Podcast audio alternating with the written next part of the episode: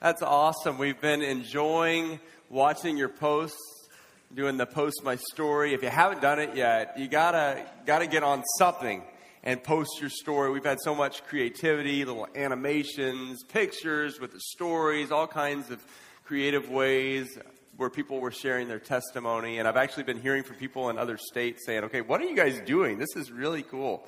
So, who knows who could be out there that, that your story is the key to unlocking their heart. Weren't those awesome? I just, I loved it. So I love Jeanette's little uh, rhyme there. Uh, a to Z, Jesus saved me. It's good.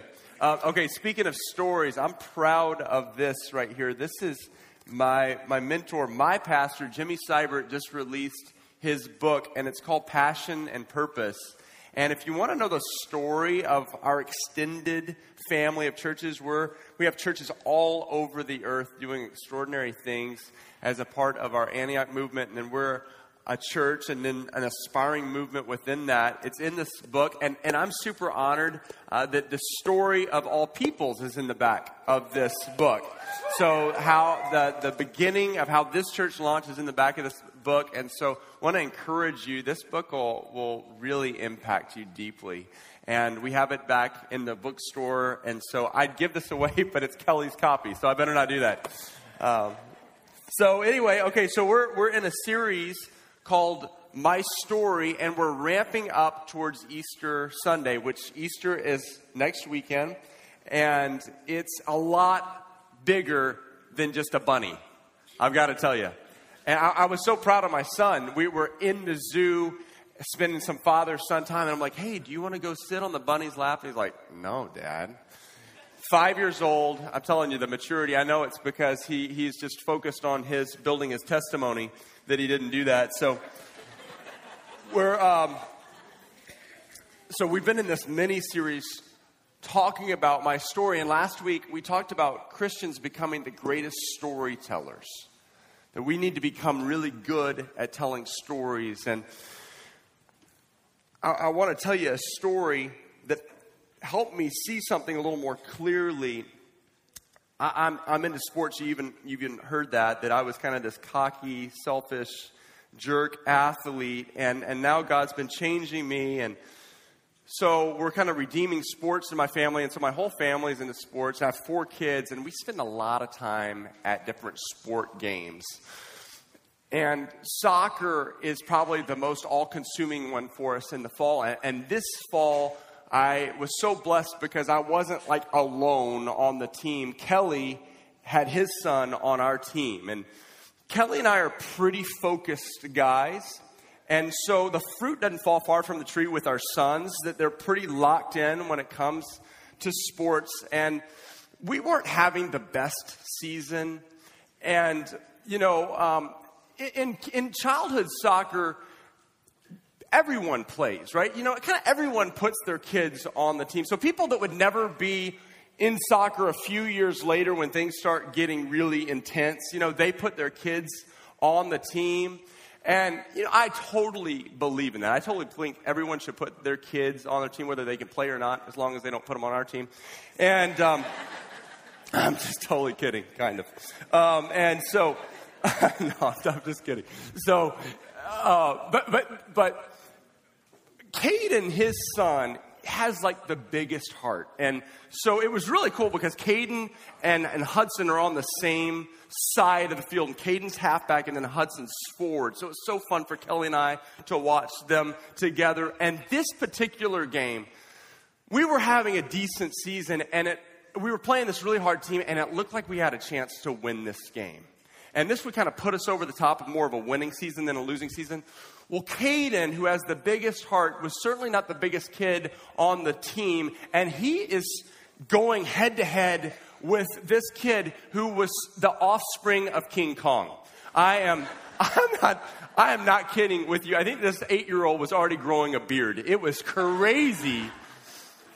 This, this kid was three, weighed three times what Caden did. So every time Caden would run up to him, you know, we're like, ah, you know, please don't kill Caden. We love Caden. And so he'd run up and, and, and so a couple times Caden got the ball past this kid, got it up to Hudson. If you know my son Hudson, he will just work himself to death. So he is just running and, you know, he'd like, he'll throw himself down on the ground and it's kind of dramatic and but hudson you know comes up dribbles up scores and we're going crazy because we're thinking this is it. This, we're going to take this game. There's a good team. We're taking them down. I don't care if you have king kong. We're going to beat you.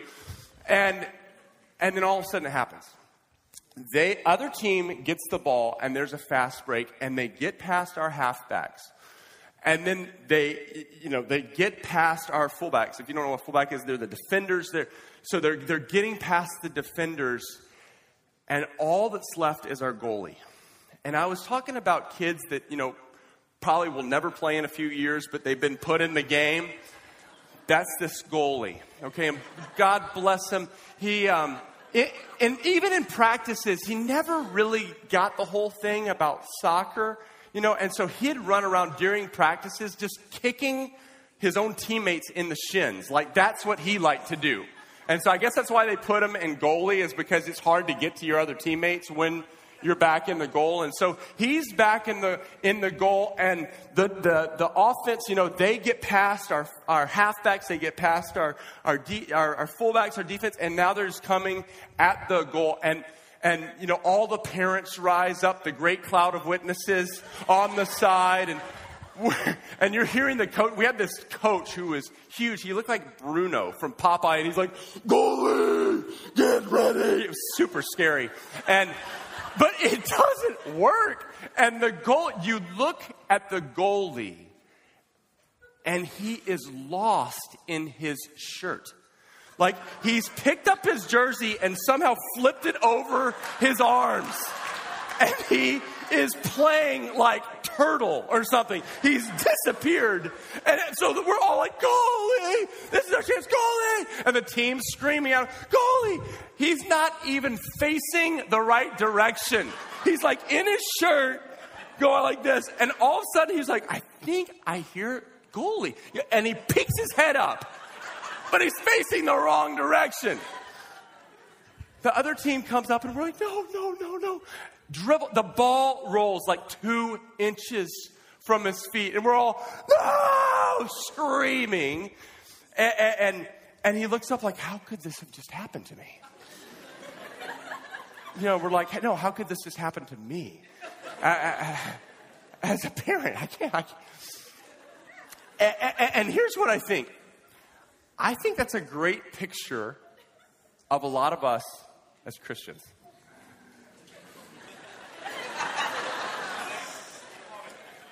Okay, so, so just listen to me. Um, there, there's a goal to this life we're living. And, and, and in soccer, it's you go and score a goal and you defend your goal, right? It's not hard. It's score goals, defend goals. But this goalie, for some reason, thought it would be a lot more funny and fun and exciting to, to play Get Lost in My Shirt. And so he is, he's just, you know, he's just playing in his shirt while the game is going, and all of a sudden, we lose. And I think that's what is going on with a lot of Christ followers. Is there's this central story. There's this great story about Jesus and his love and his redemption of mankind. But a lot of us are just like lost in our shirt. We're just, we're just totally, utterly distracted with this insignificant subplot when there's a central story going on. And, and here's what I think this has been going on for centuries in Christendom. It didn't start with us. It didn't start just once the iPhone. I know poor iPhones are getting this horrible rap like they're the demise of mankind. No, people have always been distracted with things. This isn't like an iPhone commercial right now. Um, but, but, it, but people have always been distracted. I want you to look with me at the, in the Bible at, at, at Luke chapter 24. Because even disciples, we're distracted. If you need a, need a Bible, raise your hand. Would love to put one in your hand and then open here because we're going to camp out in this, this really amazing story. And let me just give you some background because it's building up towards the season we're in as we're approaching Easter. And what's happened is this to just give you a little historical framework before we jump into Luke 24. Jesus is coming to Jerusalem. He shared his Last Supper, and we're going to partake of these elements of communion later. He shared this with his disciples. Then he's arrested. Then he's tortured. Then he dies on the cross. And what happens is that his followers then are like, What the heck? I thought you were like going to do something really powerful, and now you're dead, Jesus. And so some of them are leaving the city, and they're totally disappointed. And, and that's where we pick up with these disciples in verse 13. It says, Now that same day, this is verse 13 of Luke 24, two of them were going to a village called Emmaus, about seven miles from Jerusalem. And they were talking with each other about everything that had happened.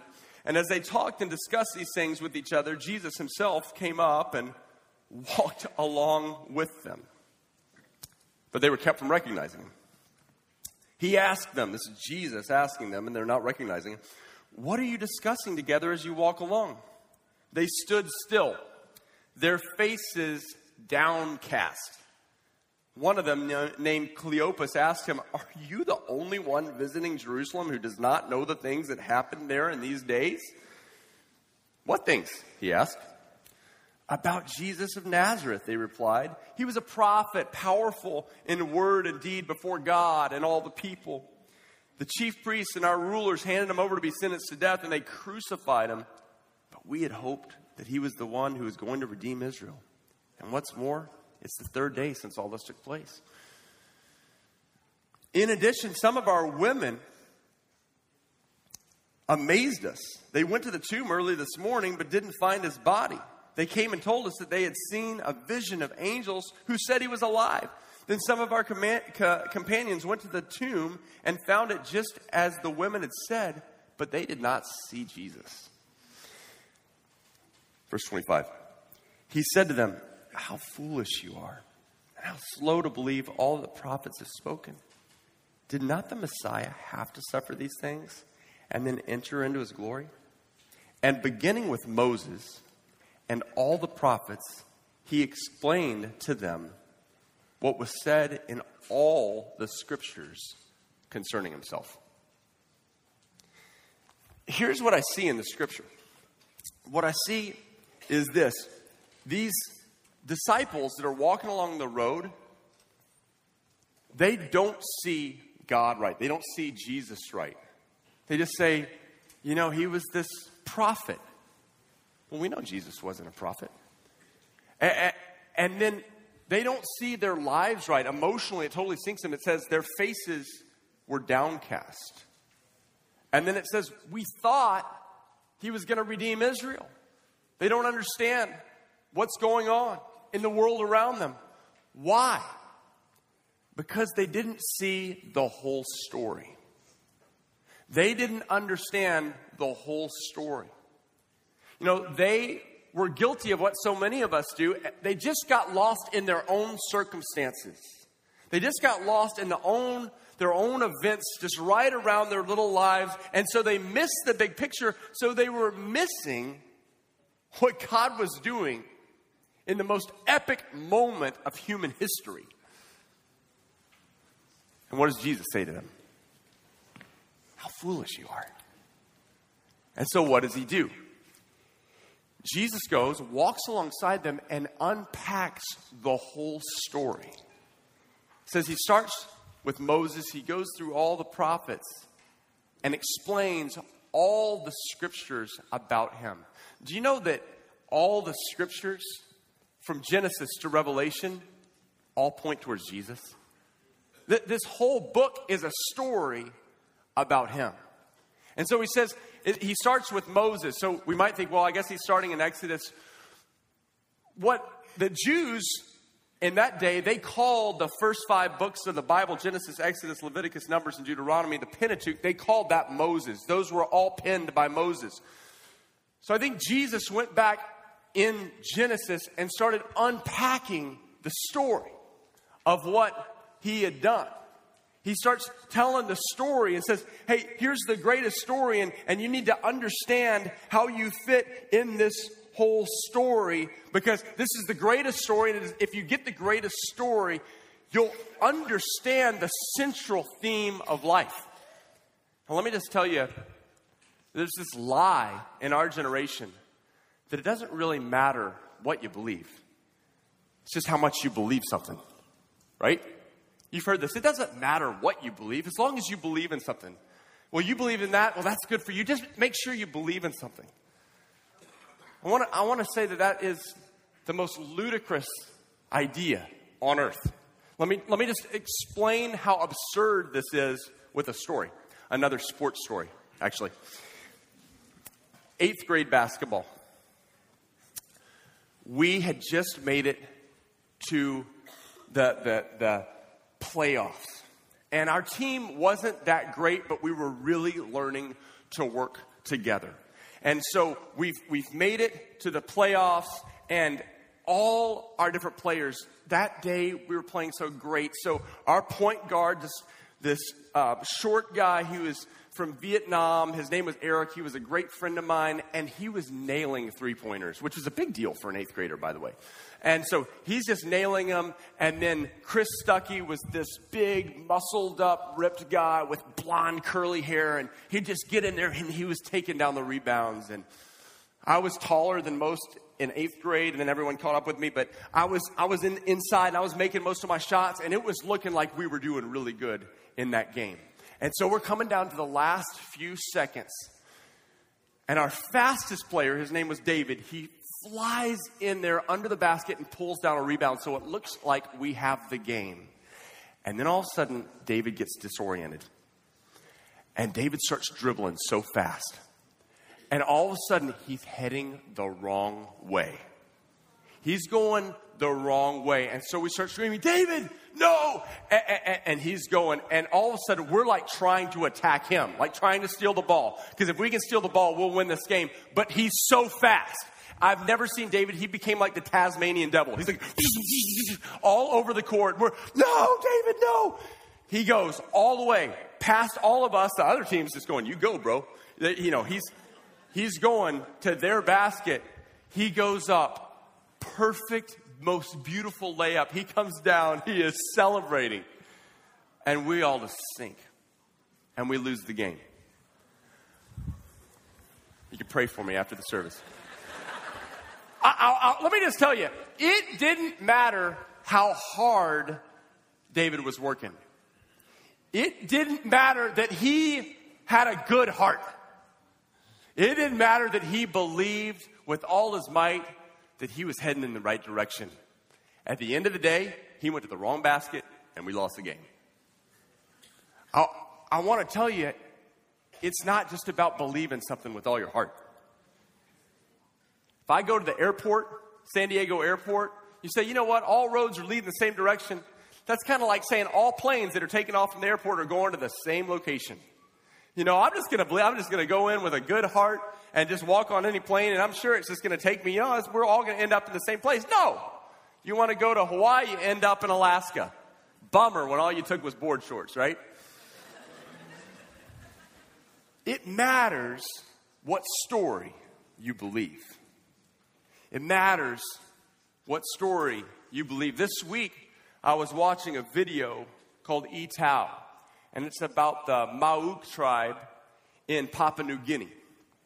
The Mouk tribe had some really interesting beliefs. They, they uh, served these angry gods, numerous gods, and they believed these angry gods had to be appeased.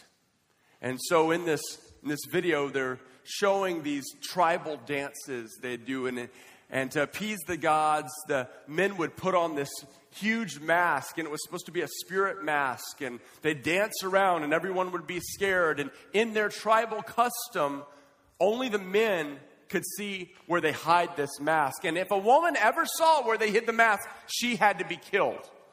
Didn't matter if it was an accident, she had to be killed. So this young man is talking about growing up in the Mouk tribe and his father dies at, an early age, and so he's heartbroken. And then one day his mother happens to stumble upon where this mask is, and she sees it. So she had to die. So her brothers take her outside of the village, and her brothers are absolutely heartbroken. And they bring this little child with them, the son, and they all walk outside of the, the tribe and they put a rope around her neck and they strangle her to death in front of this young boy. And now he's an orphan. Not because of some tragedy, but because of what they believed. This woman died. A few months later, a missionary couple comes from America, a Christian missionary couple, and they come in and they befriend the tribe. They come in and live among them. They learn the language. They eat their food. They work alongside of them and they start telling the story of the Bible. And they start sharing about a loving God who wants relationship with the Mouk and, and this loving God who actually created the Mouk. And they are totally confused because they believe they descended from some birds. They believe that two angry birds came, not like the video game, but these two birds came and they, their tribe as a result of some birds. And, and so they're hearing about this loving father who created the world and created man and woman and wants relationship. And it's just changing everything. Can you imagine going from thinking that these violent birds were the ones who put you there and you just have to appease them and they're angry and they always want to destroy you to going that there's believing that there's this loving father who wants relationship? Now, some of us are going, that's really silly to believe that you came from some angry birds. But I want to tell you that here in our nation, some people believe a different story. Some people believe in this story called this Big Bang. And, and, and here's, here's what happened in this Big Bang approximately 3.798 billion years ago, plus or minus 0.037 billion years that the universe was extremely hot and in a dense state and became expanding rapidly. And after the initial expansion, the universe cooled sufficiently to allow energy to be converted into various subatomic particles, including protons, neutrons, and electrons. And those simple atomic nuclei formed within the first three minutes after the Big Bang. Thousands of years passed before the first electrically neutral atoms formed. And the majority of the atoms that were produced by the Big Bang are hydrogen, along with helium and traces of lithium. Giant clouds of these primordial elements later coalesced through gravity to form stars and galaxies, and here we are. And, and, and, and when I came, when I moved here, and I started working with, with state students from an unbelieving background, I realized that they actually just believed this is how the world started, and then evolution is how we came. And so we came from these apes. And, and, and when, when the missionaries told the Mouk, they said, well, you know, like you believe that some people came from birds. Well, some people in our nation believe that we came from apes. And they were like, apes? That's so funny. They thought it was hilarious. So we're over here going, oh, you think that's so funny? You came from birds. And we're like, oh, no, no, you know, you came from apes, you know, and, and and what's God thinking? And and, and, and, and probably if you had adopted this, this theory that Darwin put out of the theory of evolution, then you probably took hook, line, and sinker what his one of his disciples, Herbert Spencer, put forth after reading Origin of Species, and, and he said this, that the, there's this theory called the survival of the fittest, and then that's how species end up living, and basically the strongest are the ones that survive. And then if you adopted that as the story of how we're here because of this just crazy big bang and just happenstance. All of a sudden, this earth is in place, and then there's this electrical spark in this primordial ooze or soup, as some scientists say, and then out of that came an amoeba, and out of that came an ape, and then out of that came you.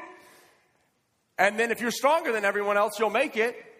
Then, then the way you see life is that, you know, we're just kind of here by happenstance and you just are kind of the same as the animal. You just happen to be a little smarter than this animal. And really and truly, life is just about being the strongest and fittest because that's who's going to survive. So you better just work as hard as you can to have the most comfortable life, to get the most money you can, to gather all the stuff you can have, because that's what makes you happy. And then in the end, you die.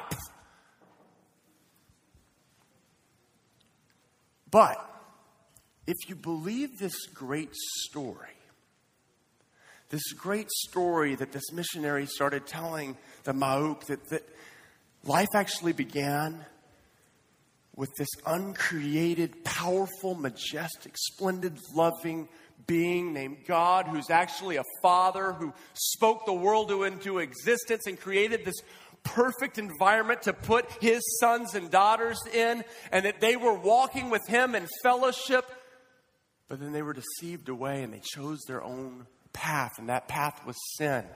And that sin separated them from God.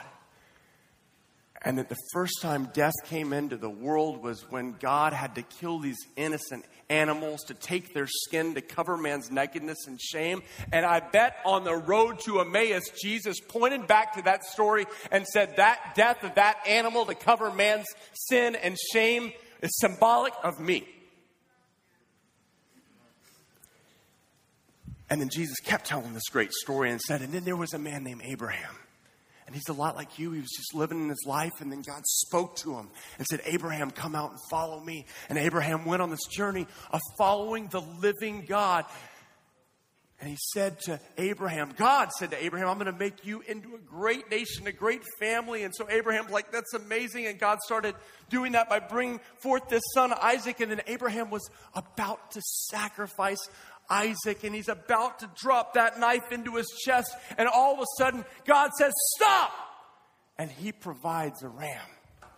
And Abraham takes that ram and in the place of his son kills that ram. And I bet Jesus pointed back to that scripture and said, That was symbolic of me. I was the sacrifice. I died in the place. That ram was the sacrifice. It died in the place. And then Jesus goes on to say, and then Abraham had a family, and that family grew into the children of Israel, this big group of people. But then all of a sudden, a man named Pharaoh, he was the leader of the Egyptians, he got really threatened by them, and he started putting them in captivity because they were growing so numerous. And all of a sudden, God has to start sending these judgments upon Egypt to free the people of Israel. And the last judgment is this death of all the firstborn. And so all the firstborn in Egypt are about to die, but then God says to his people, like he always does, No, I'm going to make the sacrifice. You take a pure and spotless lamb and you kill it and put the blood over your home. And when I see that blood, we're going to pass right over. And so there's this lamb, and it shed blood, pays the price. And I think Jesus said, and that was symbolic of me, because my shed blood pays the price and you don't have to die. So the people go out of Israel and they're walking with their loving God. And for years and years and centuries and centuries, God was loving them and trying to lead them, but they kept turning their back, just like Adam and Eve did, and kept walking away. But God kept trying to draw them near until finally He sends Jesus. He sends His Son and Jesus walks on the earth and demonstrates the love of God. He draws in the poor. He holds the children. He dwells near to the sinner. He lays his hands on the sick. He even raises the dead. But then he's unjustly accused and he's tortured, a very painful punishment for a sin that he didn't even commit. And then he dies on the cross. An unjust death of an innocent man. But the Bible says this that he himself bore our sins in his body on the cross so that we could die to sin. And so when Jesus died on the cross, he was doing just what that lamb did a pure, spotless lamb dying so that others wouldn't have to die. But the amazing thing is that Jesus didn't stay dead on that cross. Then he rose from the dead and he defeated the power of sin and death. And then he said, I'm sending my spirit to actually dwell in your hearts. And the people that would receive Jesus into their hearts, they became the children of God. They were adopted and they became known as the church. And that's where we come in. And that's where the Mouk were invited in. You don't have to be separated from God anymore. You can be the people of God. And then Jesus said to those people, It's not enough for you to have me and for you to walk in communion with me. I have a lot of other people I want to tell about this good news. So Jesus said, Go into all nations and make disciples. And in fact, he said in Matthew 24 14, and this gospel, this good news will be preached into all peoples. And then the end will come. And then you fast forward to the book of Revelation and you see people in Revelation 7 9 gathered from every kindred, nation, tribe, and tongue gathered around the throne of Jesus. And they're being given in this wedding ceremony. And the Bible says that God will actually dwell in their midst. God will live with them forever for eternity. And we understand that God's heart has always been to have a people, that He dwells in their midst and He lives with them. And it's the greatest story ever told. And I remember thinking my whole life as I'd look at this book that this was just a bunch of disjointed stories and I'd just get lost in it. And then I remember the first time someone did what I just did right then and unpacked the whole Bible from Genesis to Revelation and it was like scales fell off my eyes and I realized if that is the story, then it changes everything about my life.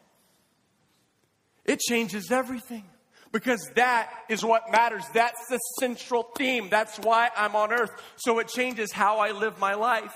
It changes how I do my work. It changes how I get married. It changes who I get married to. It changes how I have a family. It changes how I lead my family. It changes how I spend every moment of every single day. This is the greatest story. And if I want my life to count for something, I'm going to tie myself into this story.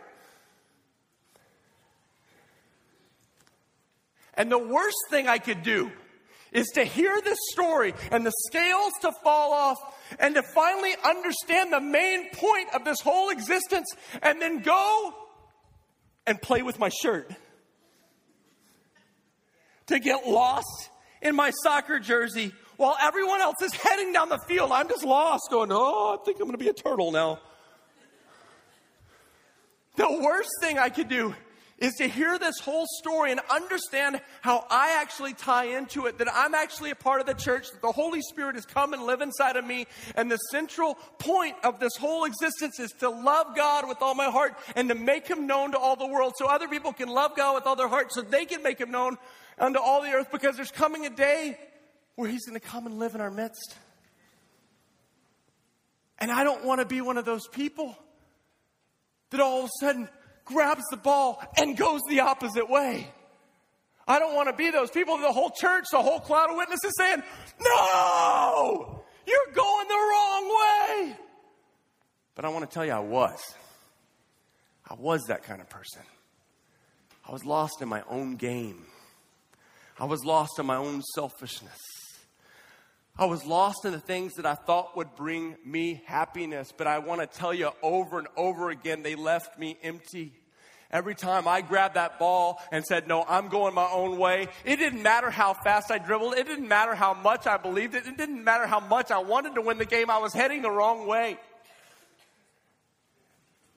And I want to ask you today are you playing with your shirt? Taking notes, you can just write that down. Am I playing with my shirt? Am I heading the wrong way?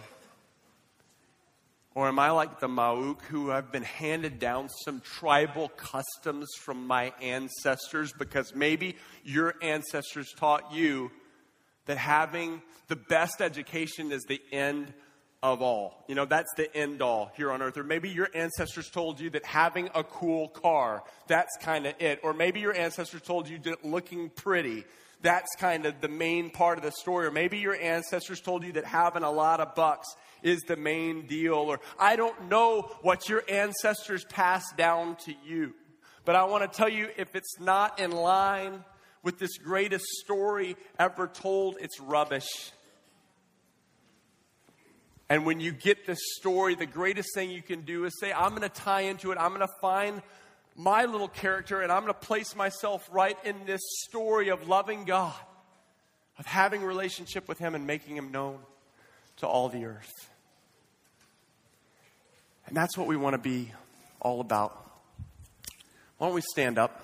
We're going to finish this service by celebrating this greatest story ever told. And we do that by taking communion.